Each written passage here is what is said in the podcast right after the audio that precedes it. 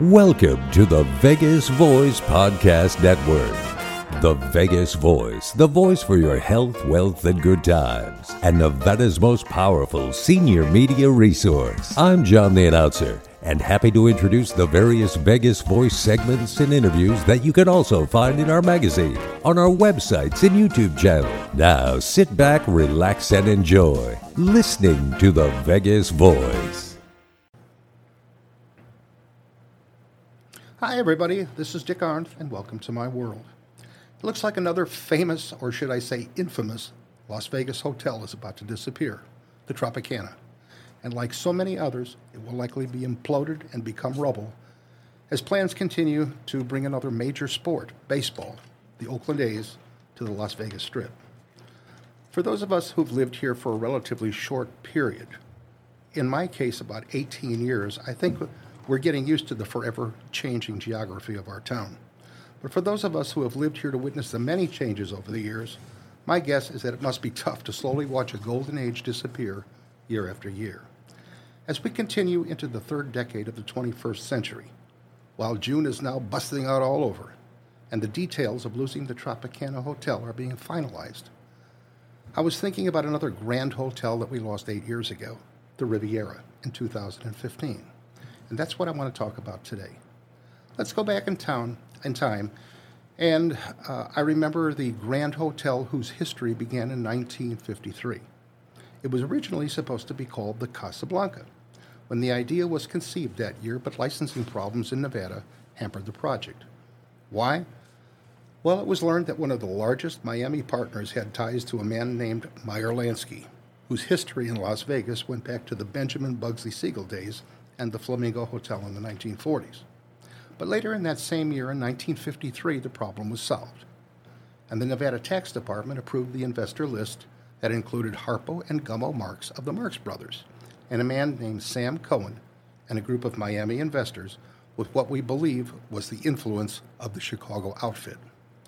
The plan was to build Las Vegas's first skyscraper, with nine stories having 221 rooms in a town that the 1950 uh, census indicated had less than 25,000 residents, compared to the latest count of 2023, which now totals over 654,000. It opened on April 20th, 1955, 68 years ago, when the original budget was $7.5 million, grew by an additional 1 million before the doors would open. Unfortunately, it lasted only three months before it went bankrupt then being taken over by a man named Gus Greenbaum. And as though history tends to repeat, as was the case when the Flamingos budget exceeded what the boys back east thought was reasonable. Just as they had solved the problem with Ben Siegel and the Flamingo, Gus too had to go, and he was murdered in 1958. There would be a number of owners over the years and was run by some interesting characters, one of which was the ex husband of singer actress Pia Zadora even Dean Martin had 10% ownership at one time. But what built the reputation of the Riv was the amazing entertainment, the greatest performers that Las Vegas could ever see. They broke the mold when the hotel opened in 1955, paying an unheard of salary of $50,000 a week. That's the equivalent of 566,000 in today's dollars. To a piano player named Liberace, who opened the Clover Room, later renamed the Versailles Room.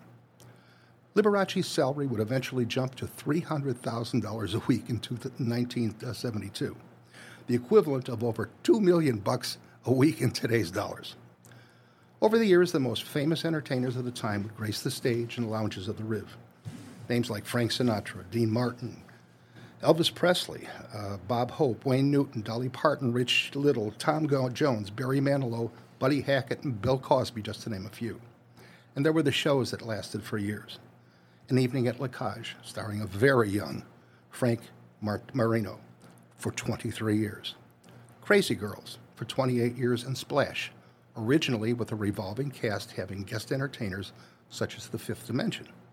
There was the Comedy Club that was started by a maitre d' named Steve Schirripa, later to become famous in his own right, first on the hit show The Sopranos and currently on TV uh, show Blue Bloods, who hired celebrities that included the likes of Damon Wayans, Drew Carey, uh, Jeff Dunham, and Ellen DeGeneres, just to name a few. The Riv was also the location for a number of Hollywood films, the most memorable, the original Ocean's Eleven, and later Casino, and Austin Powers International Man of Mystery and The Hangover. And of course, there was the food. Anyone remember the Hickory Room? Hickory Room?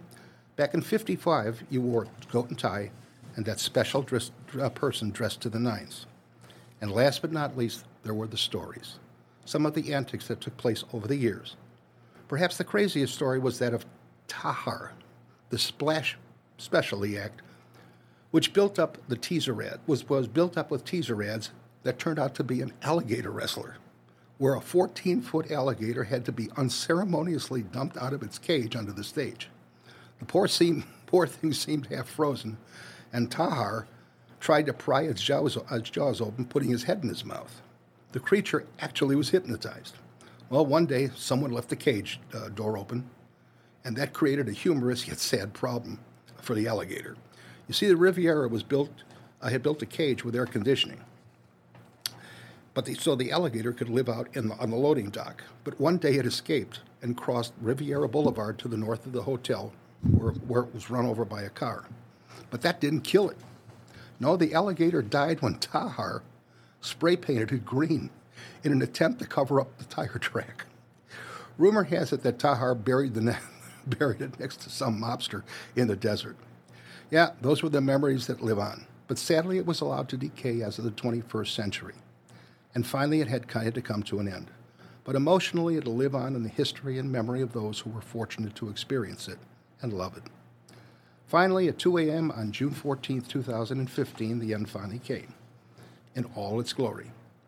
So, another old majestic hotel, the Tropicana, will soon join the ranks of the Riviera, the Dunes, the New Frontier, Hacienda the Sands, the Stardust, Silver Slipper, the Landmark, and Desert Inn. We'll soon have to say goodbye to a wonderful piece of the Las Vegas history on the fabulous Las Vegas Strip. This is Dick Arendt saying bye for now, in my world, saluting yet another part of our Tom's fabulous past.